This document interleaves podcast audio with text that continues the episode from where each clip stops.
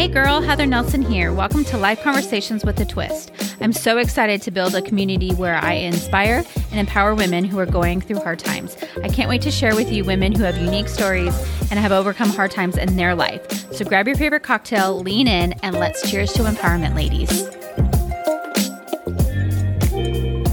Hello, everyone. Welcome to Life Conversations with a Twist. I'm very excited to be in person, my first podcast in, in person. Um, I'm very excited. Uh, thank you, Allie, for giving me this opportunity to do it. Um, I actually just met Allie. We are in a co work space together, and I'm just sitting there in the little lobby and minding on my own business. And she comes up to me and she's like, why do you look so familiar? And we just got to talking and she started talking about her story. And I'm like, I need to know more. She's also a podcaster.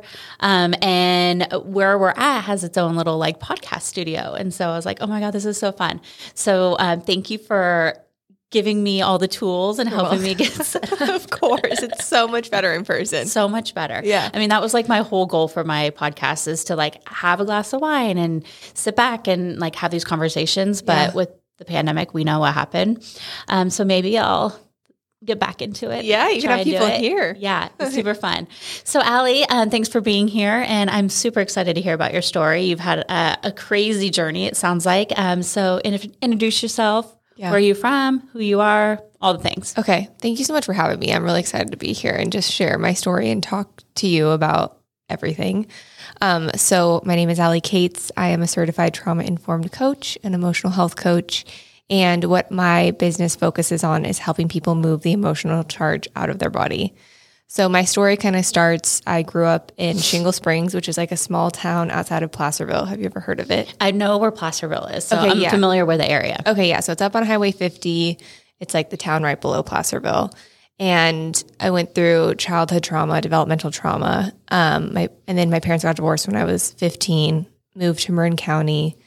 Fast forward, I'm post college, like three months post college, and um, we lose three friends within nine months of one another. One to cancer, one to an accident, actually two to an accident. And then from that point on, I was going back to these funerals over and over again. And because we went on to lose, our community went on to lose seven people in two and a half years. So we were going back to a lot of funerals, it felt like at this time. It's like every time we got a phone call, it's like, who's the person that passed away? It was really traumatic. And I had been to, you know, talk therapy, CBT, EMDR, psychotherapy, hypnotherapy, all these different types of modalities because I always had struggled with my mental health. And all of these therapists were like, You're fine, you're scrappy, like you get what's going on, you're using the tools that we're giving you. But I just felt it in my body so much that there was this charge that was really intense. And then when these three people passed away in a short amount of time, that's when all of my pain and suppressed memories came up really strongly. And I was really depressed, really low, was having suicidal ideation at 22 and was like, I don't know you know, and everything on paper looked perfect. I'd moved in with my boyfriend who was like my high school sweetheart and we have a house and like everything on paper is like, okay, she's taken care of. So why is she like, why is her mental health struggling so bad?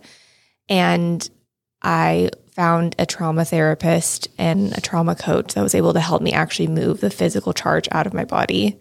So now I'm becoming a somatic experience practitioner to help people do the same thing. Um, and that's like, so 22, and then I'm 26, and we're three weeks before our wedding, and I get diagnosed with late stage Lyme, a whole list of autoimmunity, go on this healing, this like physical healing journey because my, my physical health was crashing and burning. And I sat in an IV, IV room for nine and a half months, six to eight hours a day, three to four times a week, sometimes five, and just crashed. Like I had a dark night of the soul, kind of like ego death. Um, and I knew that I had to really become the person that I always thought I would be when I was like 45 or 50 after I had like done a career or like done the nonprofit, you know, bout that I was working towards. But it was in the IV room that I came up with my business idea and, and coaching and helping people move through hard times. It's so interesting that when you go through like a trauma or you go through something in your life. And at the time, it's like, oh my gosh, how am I going to get through this? How am I going to move through this? Yeah.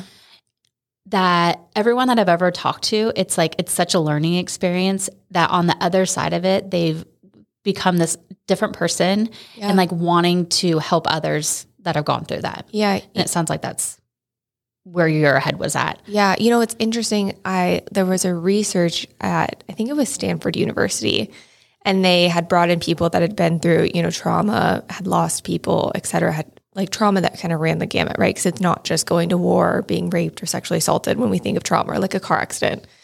Um, and brought in all these people and had them write down on the whiteboard what was the thing that you know was the most traumatic in their life, and so everyone wrote down what the story was. And then they said, here's an eraser. If I could give you a magic eraser, would you erase the thing that happened to you? But you would also erase all the lessons that you learned from this. And no one got up to erase it. Because even though those things are awful and hard and we like never want to go through them again, that has shaped me into the woman that I am today. And even though I would never go back to that, I would never want to go back to that. It's like I've gotten so many lessons out of the trauma and out of the pain. That's like the post traumatic growth that we don't talk about a lot. Yeah. I know that was, you know, when I had this idea for life conversations with a twist, that was my goal was that everyone has their own story. They've all gone through their own thing um, and they've all learned from that and they want to help other people. And I think our society makes us in this little box that we're not allowed to talk about postpartum, depression, um, divorce, you know, all those things that we go through, nobody wants to talk about them. And I wanted this this community and this platform to be able to talk about it because there's going to be someone that's listening to this that's like, I'm going through the same thing. Yeah. And I, it kind of like normalizes what is going on. And now you have someone that you can reach out to because you need that support system. You know, you need those people that are like, I've been through this and I'm going to be able to get through it and just be able to support each other. So, For sure. I felt that when I first got diagnosed. I remember reaching out to like a blogger who we've become dear friends in Sonoma County because she was the only one that was posting about like Lyme in Sonoma County. And I was just like, Taylor, please help me. Like, and we've become fast friends. Um, but you feel really alone and you feel like you're the only person going through it. And not because you're like egotistical, like not because you don't think that anyone else is going through but you're what you're going through, but exactly what you're saying, because no one else is talking about it in a big way. Like even trauma, when I tell people, because I'm like in the space, right?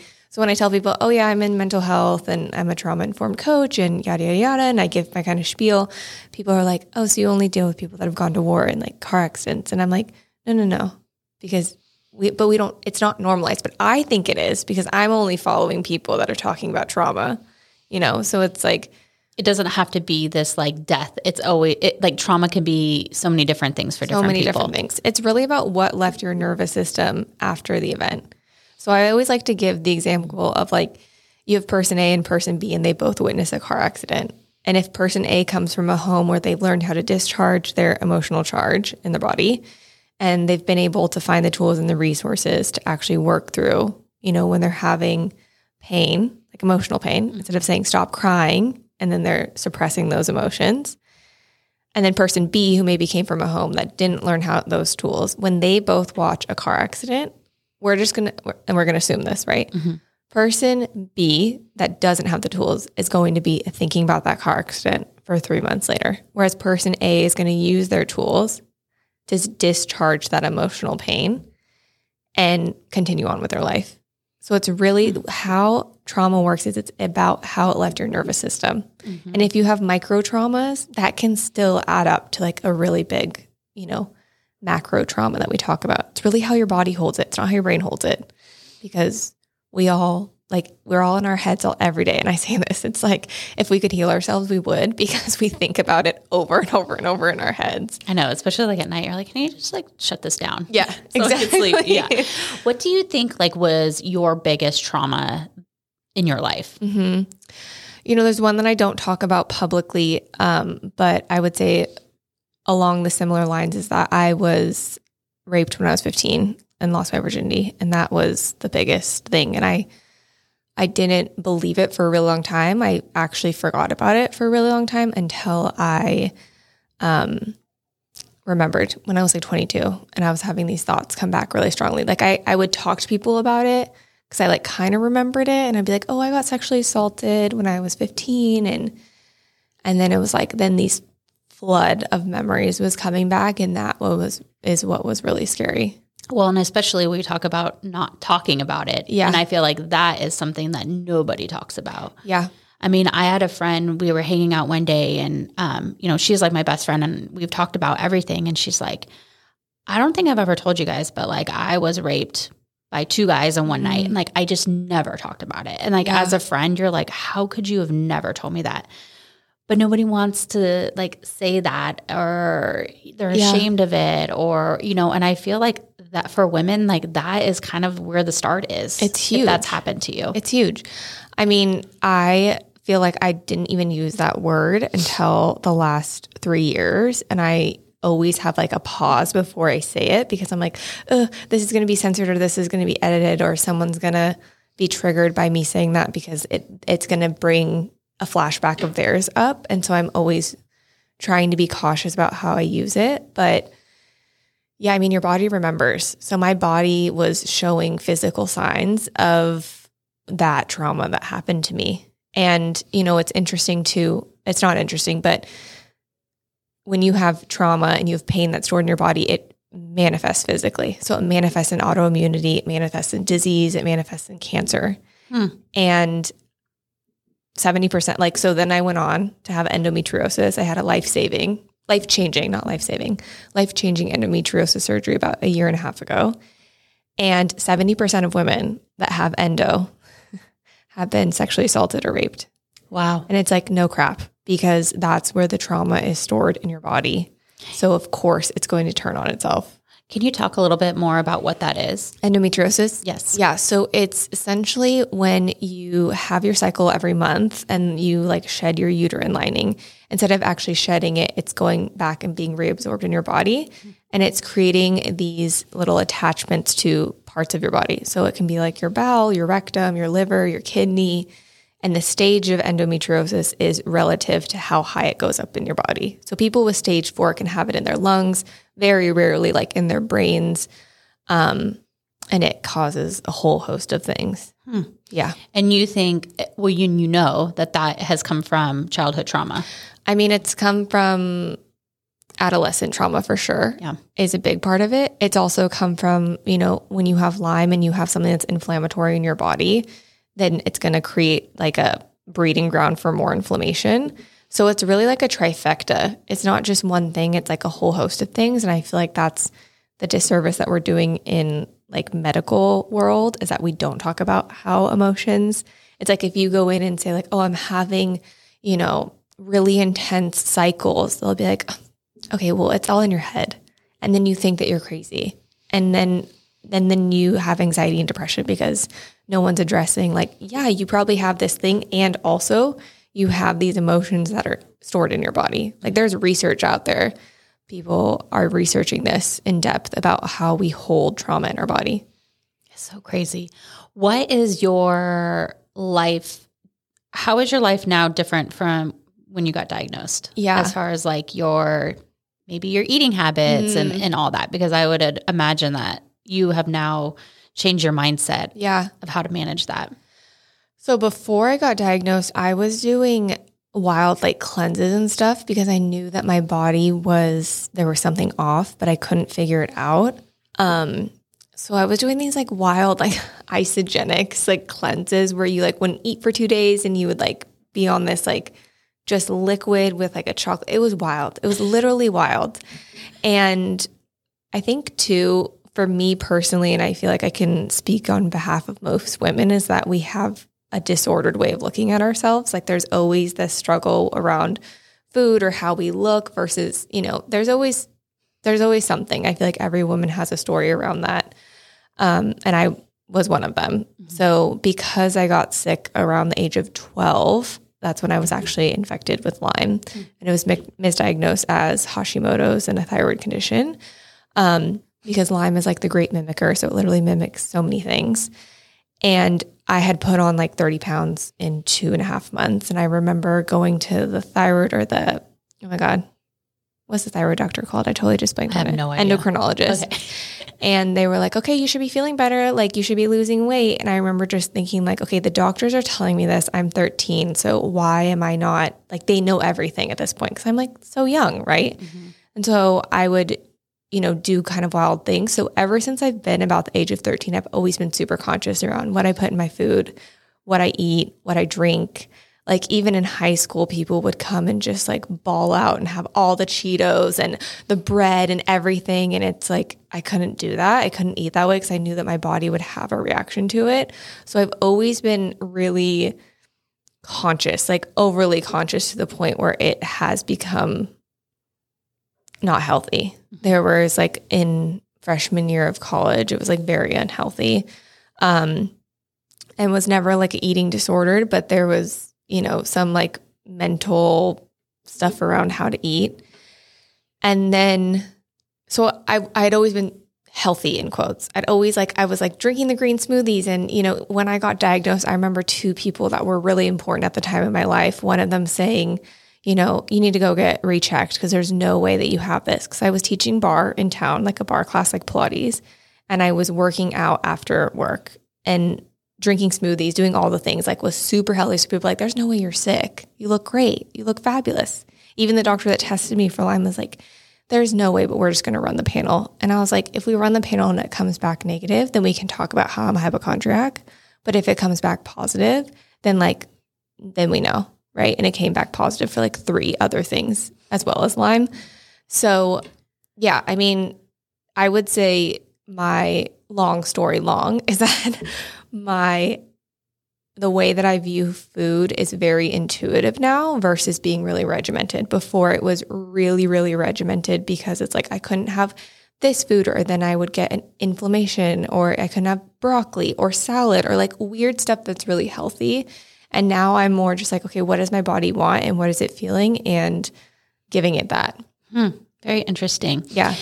Tell me a little bit more about what you're doing now. Mm-hmm. Now, after all this has, you've gone through this, you're having this moment when you're like, okay, I something I need to help others. Yeah. What what did you take to get there, and what is it that you're doing now to help your clients? Yeah. I mean, what it took was at first it was similarly to you is that I was sitting in this IV room and I I was really just listening to what everyone had to say. I, I did a lot of listening in that IV room because people you get all different walks of life. You get CEOs, you get, you know, individuals like myself that are younger, you have people that are in their 80s and they're struggling with their health, right? So I did a lot of listening and when I first started my business idea, it was going to be a podcast talking about people that have been through hard things because I'm like, oh my God, this is really hard and other people need to know about struggles and mental health, etc. So it was starting a podcast called the Pivot Podcast, which is now It's Okay to Not Be Okay podcast. Um, and then I was going to do a, a healing retreat called the Pivot Project where people could come and try on different healing methods because I knew that there were other modalities that I was using for my mental health to, you know, keep my physical health up. And that has shifted tremendously because one, COVID hit, and I was going to start my first retreat in May of 2020. Mm-hmm. And then I had like a friend that was also kind of a business mentor, and she's like, You have to be the face of your business now. Like, you have to. Because I was like, I just want to be the magician in the back and I want to bring everyone together, and this is how it's going to go. And I don't want to be front and center at all.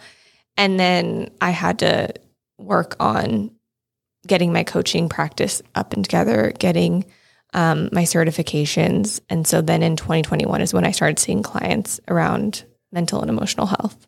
It's interesting because, um, and I am total.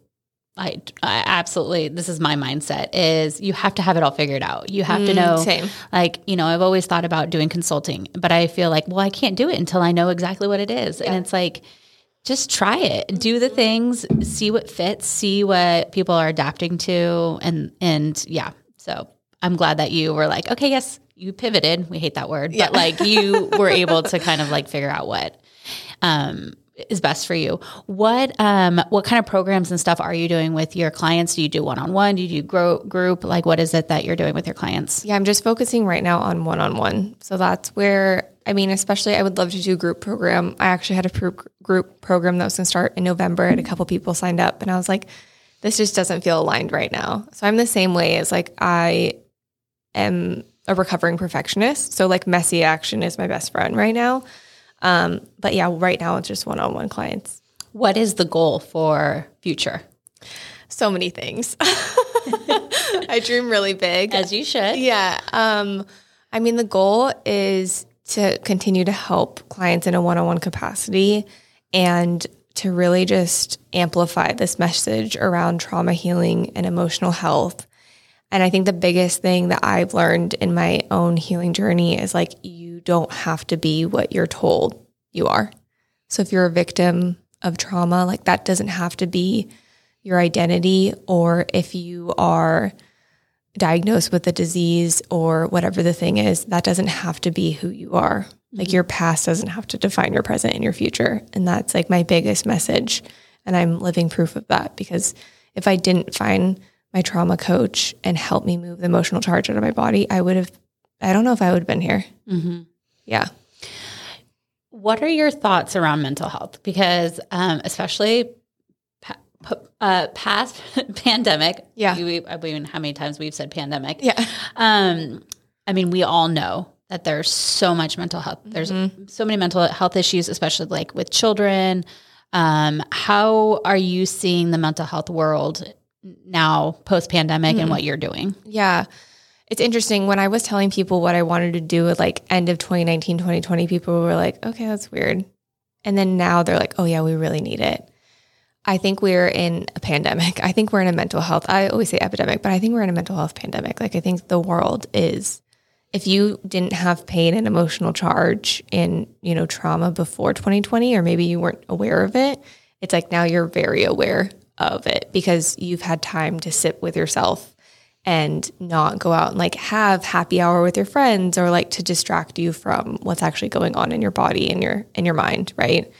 So I think we are in a pandemic with our mental health. Yeah. Yeah. And we need more people who want to teach and help and support people. And that's, Yeah. you know, part of what I, because I wanted to be a life coach actually during the pandemic, because I was like, rah, rah. Like, I actually benefited in the pandemic. I think I was one of my, like, the, true to myself during that time. And I actually had a baby uh, for someone else as a surrogate mom. And I had that baby March of 2020. And then Wow. like two weeks later went into a pandemic. Yeah. And for most people, they would have just shattered. You know, it's like you know we were hope I was hoping to go back to work, and I was hoping to be around people to kind of distract from that, but I wasn't. I was home Yeah. by myself a lot of the times. Yeah. Um, and I wanted to be a life coach, and then you know I, I still want to be because I know there's such a need. Yeah. And if, you know, when I have conversations with people of like lifting them up or like giving them the encouragement to move on or like take this hard time and learn from it to be a better person, I'm like, okay, I- they need more of me. Yeah. That I need to go down that Yeah, route. you do for sure.